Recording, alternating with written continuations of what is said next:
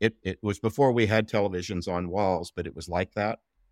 And it got right in, up close to me and inside the, the picture frame, something like a video played of a car from the late 1950s, the kind with lots of chrome and fins on the back. There was a young man sitting on the radiator of it with the hood open. It, he, had, he had not been in a collision, but for some reason, he burst into flames on the engine of a car Ooh. And was screaming as he died. My guest today is Father Nathan Castle, who's a Catholic priest of the Dominican Order and author of several books, including the one I'm reading now, which is Afterlife Interrupted Helping Stuck Souls Cross Over. Father Nathan, welcome, and thank you so much for coming on the show. Great to be with you. Thanks for inviting me. All right. It's fun, actually. I'm really enjoying reading your book. And uh, what I'd like to do is to start with your early years. Can you tell us a, a bit about what it was like growing up for you to the point where you decided to study to become a priest? Sure. I'm I'm 67 years old. I was born in 56 and I'm from Southeast Texas, right on the Gulf Coast. My parents are Catholic folk and my dad had two siblings, two sisters who both became Dominican nuns and first grade teachers. Uh, my mom was a great woman. She and she was not only a, a religious person, but you know how some people say they're spiritual, not religious. She was both, and she really eh, uh, taught me how to move in the spirit, how to pray and talk to the saints and so on. So I was raised in Catholic faith that was not just about rules and regulations, but was really very spiritually grounding from the beginning. Uh, and part of that that comes into this conversation about the afterlife and souls and so on is that I was taught very early on that we were all kind of dual citizens of earth and heaven, that by our nature we are God's children we belong to God. We're here for a while on the earth, and after our deaths, we'll go home to our heavenly home. I was taught that when people die, we can pray for their good. We can help them advance or progress or something. And so I went to sleep most nights doing that. So I've been at this for really 60 years, more than that. That's a long time to be praying for people. it takes that's a lot of commitment.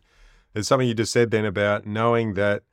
Uh, no, it wasn't knowing. It was that we're dual citizens in uh, here on earth and also in heaven. It's one of those things that's, even though I've not uh, don't have direct experience of that, it's one of those things that I've always felt like was true. Some things you just have a, a inner knowing about them.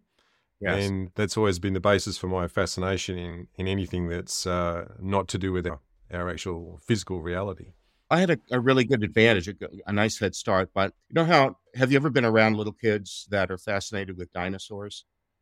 Oh yes, I, have a, a, nephew who is autistic who is very fascinated with dinosaurs. Yeah, that I'm much older than wherever that, however that got started. But in my childhood, I was fascinated with pirates, and I had a record player and a little book that had pictures and I couldn't even before I could read, I could play the records. The records lived inside little sleeves inside the book. And it was Peter Pan. And that involves pirates. And there was a picture of an island with a should uh, like you live in the South Pacific, an island with a palm tree, and it had a broken boat and a crab and a dotted line with an X. Well, of course, kids learn early on that a dotted line and an X on a map means that's where the treasure's buried. My mom taught me how to make the sign of the cross that Catholics do, where we touch our forehead, our heart, and shoulder to shoulder, making a cross over ourselves. And she said, she asked, What letter does that make when I was still learning the alphabet? She wanted me to say X. And she said, Yes, X marks the spot. And right in the middle is your heart. And that's all you have to do is knock on the door of your heart because the treasure's buried inside you. God, who created you, placed himself inside you. And if you want to talk to God, you just make the sign of the cross, you knock on the door, and you talk, you just say, God, I want to talk to you. So I was doing that really early on. Interesting. And at what point, obviously, growing up in a, a Catholic family and surrounded by um, those in, of that faith, was that sort of what made you decide, okay, I'm going to become uh, a priest, or did that come later? It did come later. I went off to college and studied sociology. And my parents raised me with the idea that I could be anything I put my mind to. Did you grow up that way, Rod? I did, yeah. Well, I grew up in the bush in Western Australia. We we were miles and miles from any other person, and you had to become so self reliance and doing being able to do to put put uh, to any challenge to take on any challenge was something that we learned from a very early age. Yes, my parents didn't go to college. They were they graduated high school in I think 1939, just on the cusp of the Second World War, and they didn't have that advantage. But they made sure that their five children all had a college savings fund the first week of our lives. I think my dad went from the delivery room to the bank and created a college fund. And so I just knew very early on that I would go to college and I would become something. And, and they, they instilled in me that I could become just about anything uh, that I wanted to be. But once I was in college, I had a spiritual experience at 18, right before leaving home to go off to college, that uh, persuaded me, if I needed any persuading, that it was all real and that God was near me, loved me, was paying attention. And I, I began to think this is the most important thing that I could think of spending my life on. But it was really after college, four years later, that I really had to get serious about the specifics of it. Would I stay Catholic for one thing? I went to a Presbyterian college. Many of my friends were not Catholics. But anyway, I did decide to try out the Catholic system and I ended up sticking around. It'll be 44 years next week that I joined the Dominicans. Wow. The spiritual experience that you spoke of then, would you mind sharing a little bit more about that? Was that the one where you were with your friend and you were seated at the Grand Canyon? Yeah. no, Canyon, it was yeah. even earlier than that. I had, I, I, I grew up in a household of five kids. I was the middle. It was a busy household. And I, I grew up without feeling like I knew my dad at all, even though he was there. But he worked really hard. He had, he worked on ships and was asleep in the daytime a lot. And anyway, uh, he and I just didn't mesh somehow. And, and my older brother and he had a, a very strong bond. And I just felt that's just the way it was. There wasn't anything to be done about it. And right before going off to college, I was invited to go on a retreat at a Catholic college campus center near my home. I didn't want to go, but I was not exactly forced into it, pretty close.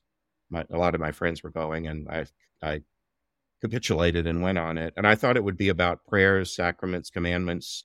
I'd been Catholic all my life, so I figured as long as we stay to those things, I'll be fine. But when we got there, the people leading it said, The theme this weekend is what do you think about your parents? I was really angry at my father and hadn't spoken to him in about five years other than pleasantries. I was not impolite. I just shut down. He hurt me and I nursed a grudge. And I, I just, I, you know, it's not that uncommon for teenagers and parents to have a difficult time communicating. And I just closed down inside. And then on this retreat, um, they asked us, and people started telling the truth. And I'd never seen that depth of sharing. Have you been in groups where people talk uninhibited about their personal lives? Yeah, I actually have a very similar story to the one I think you're about to tell. These people who looked as just to be as ordinary as could be started talking once they knew that they had the full attention of others and compassionate listeners and tell their stories. And so when it was my turn, I told my story about how my dad had hurt me. It was all over report cards. I had our Catholic school closed when I was going into the eighth grade, which it was an eight K through eight school, and it just blew what it blew up. It went away, and I lost my whole community that I'd had since kindergarten. And I was I felt thrown into a school of 900 kids that were always saying the f bomb. I thought they were talking about forks and I didn't, forks are pointy. And I thought maybe they're talking about jabbing somebody with a fork. They're so angry and they talk about forking you. And I didn't know why they were so angry, but I came home. I was, I uh, had my growth spurt later than most kids did. And I couldn't climb a rope to the top of a gym in a, a physical ed class. And I got a B in PE, A's in everything else. And I came home on report card day, and my dad just said, "Report card day in it?" And I said, "Yes, sir, it is." And he said, "Let me see him."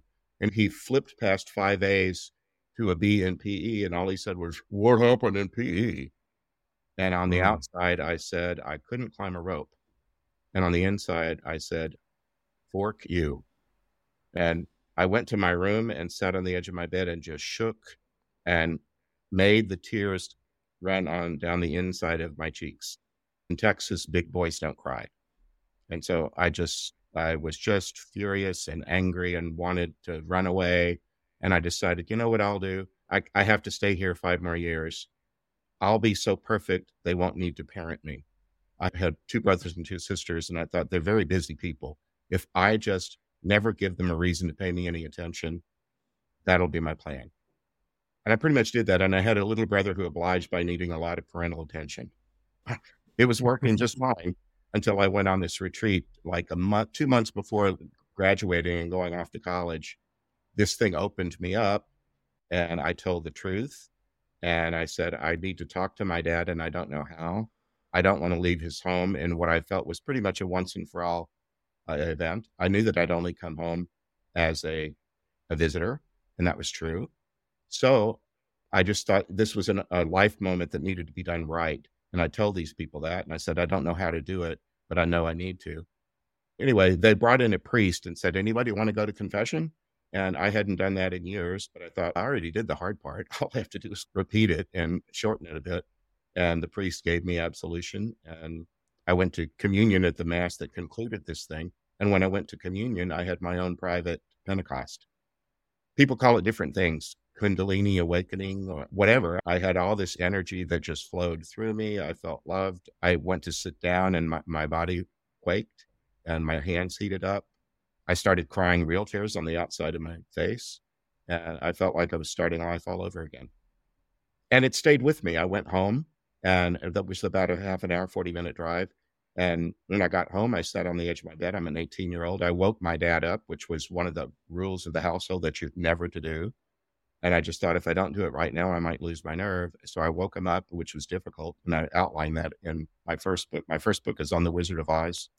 You might, I don't know if you can, it's dark over my shoulder, but it's on, there's a, a picture of it on the wall behind me. Yeah. Uh, and in that book, I described this event and that I woke him up and had a heart to heart with him and told him why I was so angry. And that I, I asked if he knew I'd quit talking to him. And he said, Yeah, I just didn't know what to do about it which was extraordinary for him because he was a big, manly man who never admitted defeat.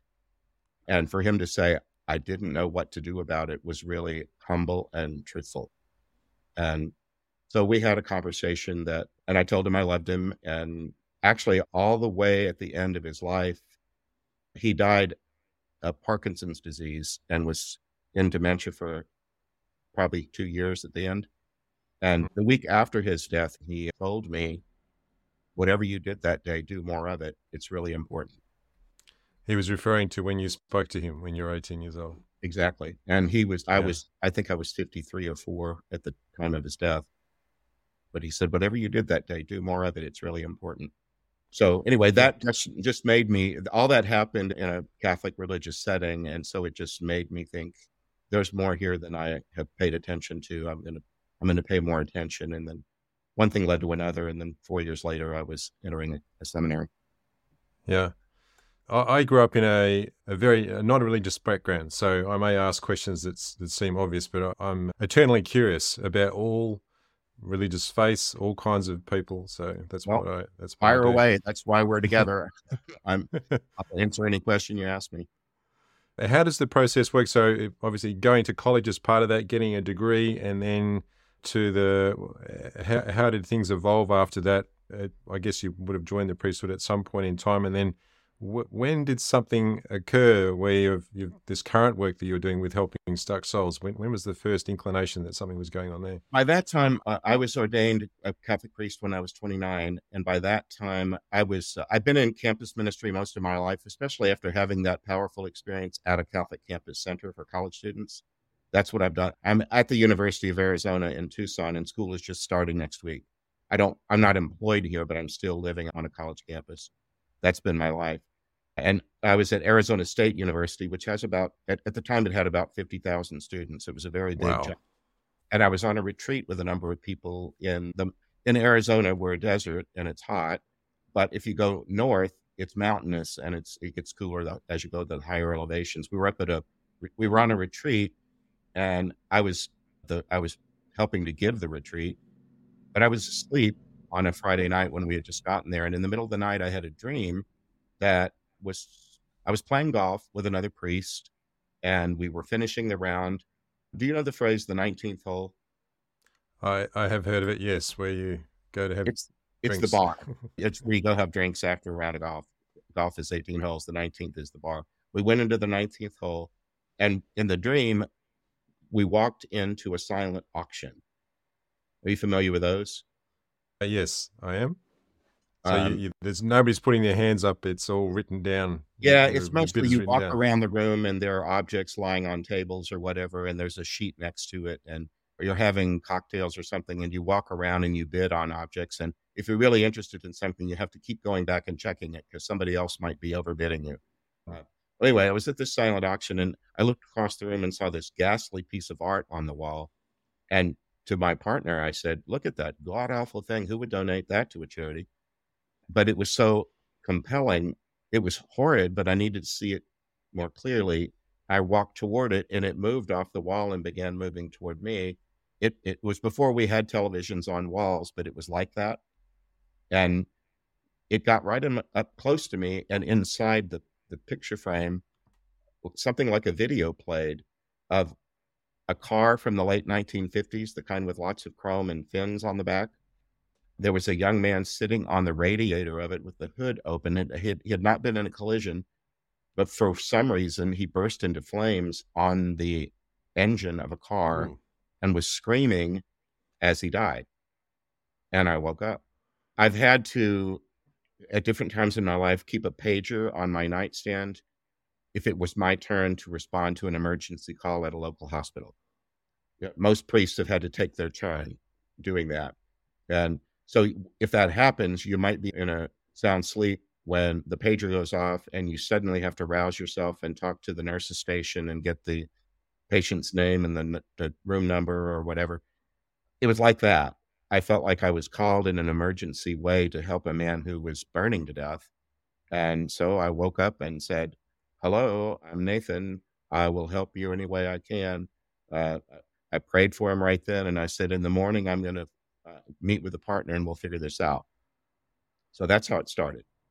Uh, in the morning, there was a, a, a woman on the on this retreat who was had been a prayer partner of mine, and I knew her to have uncommon spiritual gifts. I said, could we get together at a break and pray about this and see what we might be able to do to help? She had what I call the gift of prophecy, of prophetic speech. It commonly gets called channeling in other circles, but in the Catholic Church, that word is radioactive. It upsets people. I don't use it, but she had that gift. And we prayed to St. Michael the Archangel and Holy Mary and surrounded ourselves with protection. And she said, Whoever this man is, he really wants to talk to you. Is it okay if I let him? I said, Yes, it is. So she allowed him to speak. And the first words he spoke were, Who the hell does he think he is taking me just when my life was getting good? You're probably familiar with that story because you told me you started reading book one. I, I have, yeah. It, it, wasn't clear who he was speaking through when I first read that. Uh, that he was speaking through your uh, your prayer partner, partner, is that right? Yeah, speaking to me through the prayer partner. Mm-hmm. I also have that gift, but uh, it wasn't manifesting hardly at all 27 years ago. Now it's common, but back I knew that I had it because it had happened once before when I was at the Grand Canyon after graduating college, but it, mm-hmm. it lay dormant for a long time. But anyway, that's what happened. And we learned that he had died in 1960 when I was four years old. And we said, What is it that, why are you here? What can we do for you? What is it you want? And he said, My wife, she's an old woman now. I've been watching her since I died. Now she's an old woman in her 60s. She's dying of cancer, and I want to greet her when she passes, but I can't the way I am. I said, Oh, okay. Now at least we have our marching orders. And I said, What have you been doing for the last 40 years? And he said, Nothing much, just watching my wife. And I said, That sounds like now you want to be in a big hurry to be ready to greet her. So I'm probably going to have to push you. People don't normally like being pushed. So if I push too hard, you can push back and tell me to stop. But just know that I'm only trying to serve you and we'll figure this out. That was this assignment, how to help a man who had been he was he was so mad at the world, he was mad at God because he was taught that the reason that people die is because God takes them. Heard that? Yeah, I think it, depending on people's beliefs or as they grew up, I often hear that that term used. Yeah. Well, and for him, that made God a, a body snatcher, mm. and it made him like a tyrant. Nobody asked me to have my. I didn't ask to be burned to death in a fire. Who the hell does he think he is? So he entered the afterlife angry and desiring to isolate except he wanted to be able to watch his wife. And he kept it, he kept tabs on her over the years for about 40 years. So we we had to break the problem down into component parts, and we did that, and it's described in detail in, in the first afterlife book. Um, but we were able to help him get what he wanted in the end. He just, I, I, had to tell him, I think the problem is that you're just a caveman. Every time you talk about her, you sound like you own the exclusive rights to her. She's loved by other people besides you. I think if you just calm down and take your place among a few other people and be a gentleman about it, I think you'll be fine. And that's the way it turned out. He was able to greet her in the end. And then finally, when it was time to say goodbye, I said, Ray, it sounds like you got what you, what you came looking for but I said, now that you're an afterlife greeter and you know how to watch people before they die, would you keep an eye on me? And when it's my time to die, would you be there to greet me? And he said, Why, sir, I would be most honored. Just look for the perfect gentleman. So we call that chapter Ray the Perfect Gentleman. Yeah, I enjoy that part of the story. So, why do you think it is that, how, how let me rephrase that how do the people who contact you through your dreams, how do you think they're chosen? What is it they, about them that, that makes them a candidate, let's say?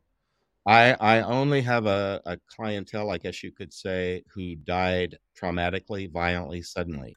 So shootings, stabbings, drownings, lots of car crashes. Once in a while, a medical emergency that caused their death quickly, but mostly not. Mostly non natural, sudden violent deaths. And once in a while I'll get people that had some trauma that happened to them during their life that kind of broke their soul and they might have lived on for years but only as a kind of a shell of their former self. Once in a while I'll get that. But most of the time they've all been through trauma of one kind or another. When they pass their uh, their trauma is too large. When you go to funerals have you ever heard people talk at funerals about what they hope the joys of heaven are, and you're we're hoping that that Jack is up there with all of his card buddies or whatever. That people have some idea that there are joys that people are now free to pursue. Not if you're not if you died suddenly, violently, tragically, and you're a mess. You might not want that. You might just be angry that you died. So mm. some of them need a kind of a, a team of people to assist them at the front end for a while and help them calm down heal a bit. And then there comes a time when they're, I think of us as the discharge staff at a medical center. Have you ever had to be overnight in a hospital? Thankfully, no. Well, oh, one one time, one time. Yeah. yeah, I've been very healthy too. But I know that if you've had surgery or whatever, and you have different follow up therapies and medical appointments to meet and so on, there's maybe a social worker whose job it is to help you get all packed up and ready to leave the hospital and make sure that you understand your medications and follow up detail. I feel like we're like that, where they're brought to us and they show up in a dream. I've had some of them. Oh, I used to ask often, How did you find me? And I quit asking because I got the same answer just about all the time. So one of them was, I don't know, somebody brought me here. One time it was, Your light was on. One lady used to shop, catalog shop from big paper catalogs? Uh, growing up in the outback did you have to do that? Yes that was the only way we could get stuff. Yeah when i was growing up in the us there were two companies that had really big catalogs sears and jc penney. And this lady was from about the 1950s and she used to catalog shop. And so when it was time for her to make this crossing thing they said there's lots of ways that you can do this. Why don't you sit down here with this catalog and page through it and see if there's something that appeals to you and she turned a page and I was on it. And she said, Oh, look here, there's a Catholic priest that does this. I think I'll pick him because I was a Catholic. That's what she told me. That makes sense. I have a, a good friend of mine, Nikki Allen, who's a, who's a psychic, and uh, she has had that described in the same way. It's like she she has a, a, light and her light's on, and that's what brings people towards her. So it, it makes perfect sense to me. So I wanted to ask you oh dear, I lost my train of thought there. Oh, that's right. So when you have the dream, how, and given that these are all somewhat traumatic ways that people have died, how do you experience that? Uh, uh, is it like first person, third person? Are you look, are you detached somehow? Uh, how do you That's a great question, Rod. It, it, you must, you're a podcaster. I imagine you probably are a storyteller too. Podcast is storytelling. It really depends on the point of view that a storyteller or a writer takes. For example, a lot of the deaths that I've been witness to were in automobiles.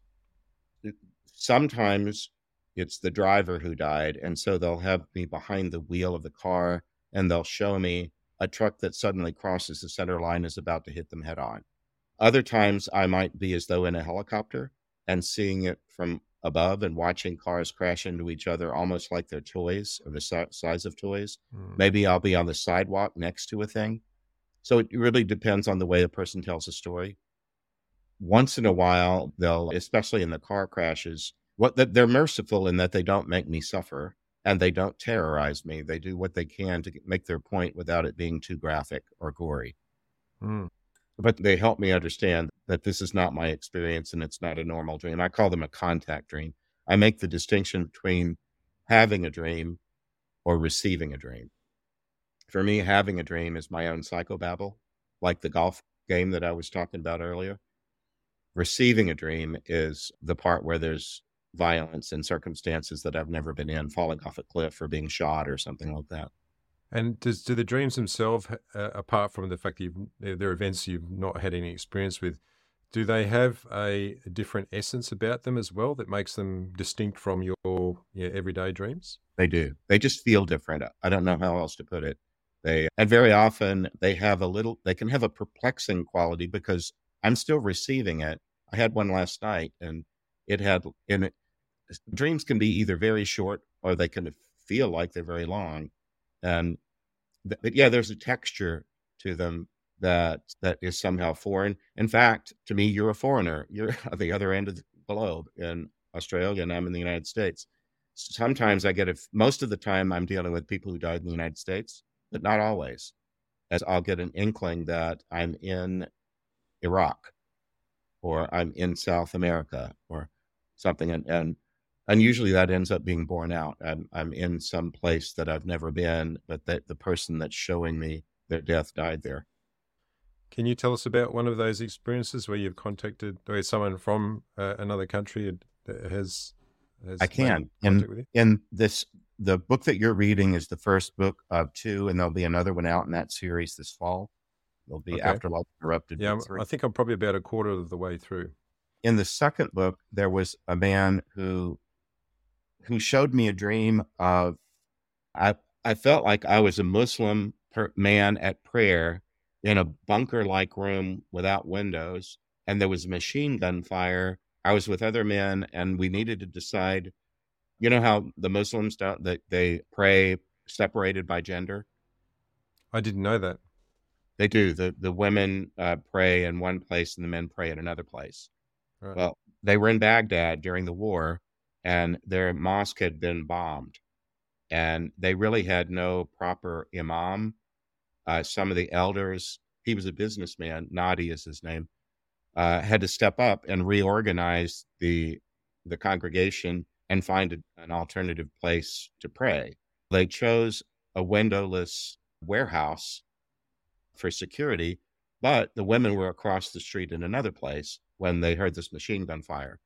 So he decided he couldn't bear thinking that his wife and daughters might be endangered. So he went out into the street and saw people bleeding. And he turned to his right and saw a 10 year old girl with a machine gun with two men pointing uh, guns at her head, forcing her to shoot at him and kill him. And she did. He died because of that. And then we worked with him and it was, he was very sweet. He said, I would never have thought that I would be talking. First of all, he didn't speak English, but that didn't matter. He said, All I'm doing is forming my words and they're coming out in your language. And he said, I would never have thought I would be doing anything like this at all, but it's certainly not with an American, a Christian, and a priest. So I was about as other and alien as he could imagine. He said, I would never have thought this was going to be my life. But I said, Here we are let's let's figure out how to get you where you need to go and i used to ask them can you think of anybody i, I said the reason you, you've come to me is your your team deems you ready to move on to a next afterlife level where you don't need as much health care. You apparently you've healed to the point where you're ready to take on new adventures and you just need to move from one plane to the next. That's what we facilitate. In the end, for him, I used to ask them, Can you think of anyone who loved you who died before you did, who you know loves you? And would it be okay if we invite them forward? After a while, we didn't even need to ask anymore. People started showing up. And in his case, if you remember uh, a little bit of geography from that region of the world, the Tigris and the Euphrates rivers run through it. And it's called yep. Mesopotamia because it's the land between the two rivers. Uh, he said the part of the world that we lived in would hardly be habitable if it weren't for the two big rivers. And almost everything we did depended upon the rivers. And all of our festivals were somehow linked to the rivers. Uh, he said there'd be different, instead of having a parade down Main Street, we usually had floats that floated down the river with different holiday themes attached to them. So when it came time for him to cross, a parade of floats started drifting in, and he said the space that I'm in has it's the water's rising, and there's now about a foot of water that I'm wading in, enough that floats can be supported by the water. And in his case, it was a decorated float with his father and other family members on it and he said, It's time for me to go now. My father's beckoning me to get on his float and we're going to float away. So that's what happened with him. And then he's ended up coming back and helping another Iraqi child who died. I have that happen sometimes where somebody is an alumni of the process and they return and help somebody else. That's fascinating. There's, have you ever read any of the books by Bruce Moen? No. How do you spell the last name? It's M O H E N. M O H E N. Okay. Yeah, he's uh, a graduate of the Monroe Institute, which I'm sure you've probably awesome. heard of, and uh, that they did some things that were quite similar as it, people, because everybody takes their, I guess their mindset. Seem they seem to we seem to take it with us. So we do. We definitely know, we, yeah, and that can hold you in a certain place. And he, especially like like with you, people with traumatic experiences, the earthquake, the the bombing that was in Oklahoma and they would help people move a bit further. And often there would be loved ones who had already passed and others. And I thought, wow, that's it must be such uh, a rewarding thing to be to participate in. It really is. I've been I wasn't public about it until 2018 because I was still a pastor, usually a pastor in a campus church, and many of them were very large congregations and staff. I had about 20 21 staff members and all the fundraising and five services every weekend and lots of retreats and service projects. I was a very busy guy. I was just afraid that if I went public with this, it would be too upsetting or jarring. I just thought I can continue to do this on the down low, and there'll come a day maybe when I'll go public with it. And, and I decided when I was about 60 years old that uh, it was time to do that. And what's the general reception been like from people who have learned about this other work that used to be on the down low? It's very gratifying for pe- there are sometimes people who disapprove. M- many people who are disapproving are polite about it and just don't want to hear any more about it. Others sometimes there's snarky remarks and stuff on the internet. Anybody that has an internet presence is going to get some of that. I should think that you've had your share of that. I don't yeah. know. You really just have to not pay too much attention to that kind of thing. And on the whole i've been received. Sometimes it's the t- my day started this morning with a, a Catholic man who found my work upsetting. He had just learned about it and he wrote me an email, but he took the time to lay out his questions and concerns and he did it with with grace. But I called him on the phone and we talked for about half an hour and we'll talk again. and um, I get a lot of emails from people that don't just have an academic interest in this topic, but whose child committed suicide or they're grieving their, especially drug abuse deaths. I think we probably have it in equal portions to what other countries like in the US would. Yeah. We have this scourge right now of fentanyl, the illegal drugs that are coming for us, they come up mostly from Mexico, but they're candy colored and they, one pill can kill. And so there's a lot of grief coming from that. And so I end up doing a lot of grief counseling and helping people. I, I teach them spiritual practices that they can do. And I do some, I don't do long term counseling. I, the subtitle of my first book was Helping Stuck Souls Cross Over. And using that metaphor being stuck, I'll say to a person that wants help from me, I'll say, I think of myself as the tow truck driver. I might be able to pull you out of the ditch, but I can't follow you down the road. I'll make one hour long appointment and help a person assess a possible. A lot of times people feel stuck because they've arrived at some certitude. And I'll challenge the certitude and say, what if that's not, what if there's another way to think of it? And if they're willing to shift a bit, sometimes that's all it takes to get unstuck. For one yeah, thing, the idea that you would be in charge. Do, do you have children? I've got four, actually. All right. Sometimes parents who have lost a child, especially one who was depressed or suicided or uh, a drug death, sometimes they feel like now they're responsible for their, that child in the afterlife. And they panic and feel all stress about how do I help my deceased son in the afterlife? And so sometimes I have to sit with them and challenge some of that and, and help them stay in the present moment and do the present good. Anyway, I, I end up with a gratifying work to do for for people that a lot of people are searching for some sort of spiritual meaning and they're using the internet as the place to look around, especially during the pandemic. Even people that had houses of worship and communities that they were attached to, many of them were locked because of the pandemic. Yeah, I think that's true. That people we're all looking for answers and people are starting to question what they know and accept other things that may other information, other evidence. I think this is where things like near death experiences, your own experiences, there's no real way to prove these in a sort of scientific sense, although I think that's also making progress. And but there's this truth, there's this element of truth that something that rings true about it, and people are that's what they need. People just want to have some reassurance that it's not the end. Yes, it wasn't the end. It really isn't, yeah. and it's not about religion. Mm. I believe it's about metaphysics. It's about the kind of thing that we are. I believe that mm. we, from the time that we come into existence, we always will be. And uh, do you know IANDS, the International Association for Near Death Studies? Yeah, many of my guests have uh, part of that or have spoken at their conferences and whatnot. I'll be speaking. We have one coming up at the end of the month, and uh, we're re- uh, recording this in August, and it's it'll be at the end of August and the beginning of September. I'll be speaking there, and there uh, there is a lot of uh, scientific research, and even on the campus where I live at University of Arizona, there's a lot of research on, especially on mediumship here. Uh, yeah, double and triple, quadruple blind studies to try to see about the veracity of the medium and the messages they bring through. So I'm hoping that I'm going to be in that milieu more and more as time goes on.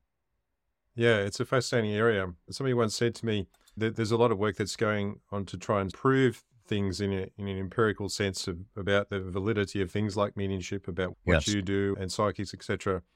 But I think the most important thing is what is the impact of that information on you as a person? Like when I, I read your story, that that sort of further cements the belief that we do go on after our physical death and there is more to our life and we're an eternal being. Like that just cements it even further and gives me more confidence about that.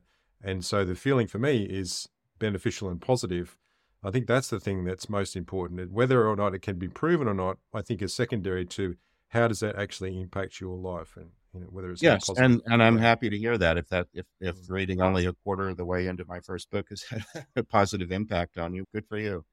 Uh, yeah, and I can also teach people if they if they're frustrated that they wish they had psychic gifts and could talk to their back and forth to their loved ones and so on.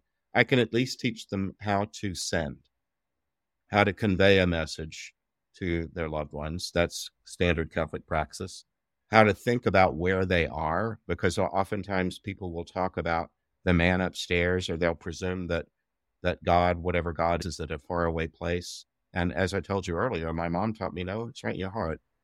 All you have to do is hmm. all you have to do is cross yourself and say hello in there. Uh, so I can teach people to to at least experiment with some different practices that are common to Catholic Christians. Do you have any? Do you know anybody that does yoga? Yeah, well, I used to for many years myself, but yeah, lot, all right, it's very here in Sydney, especially. Yeah, sure. And the next thing I asked is, do they want to become Hindus? no, usually not. Not that I know. Yeah, they're just borrowing a practice from one of the great world religious traditions because it looks beneficial, and yeah. So I feel like I can be that Catholic priest that's not trying to turn you into a Catholic, but I can say to you, if you want to borrow a practice from this tradition, I can teach you uh, about how to do it. And, and Yeah. we have a, a lot of different practices and tools that I think are helpful in uh, dealing with life, death, afterlife, uh, and being connected to loved ones that preceded us, ones that we knew in this life and ones that lived long ago. The saints. Right? I have lots of saint friends. I, I'm talking with them all the time. I'm hardly ever alone. Yeah, I, I like this idea. This is often I, I don't know very much about the saints, but I'm learning. And oh, sorry, I'm, I was actually thinking of archangels just then as, as Mhm. well, like Archangel Michael. But the saints Yeah. is something fairly new after, as I've started to learn from reading your book. So now that's a another area of explanation exploration that that I'd like to learn more about. If I can help, let me know. I feel like that's really my strong suit. I have great. They're all delightful. The saints are all all human persons who have died and lived on, and many times in the Catholic Church, some saint will be the patron of architecture or the patron of gardening or something. And it's usually because they loved that thing in their human lifetime on the earth, and they because they loved it, they don't need to give it up. They just take it to the next level somehow. Yeah, I see. So if if people do want to learn more about what you do, Father Nathan, or, or get in touch with you, what's the best way for them to do that?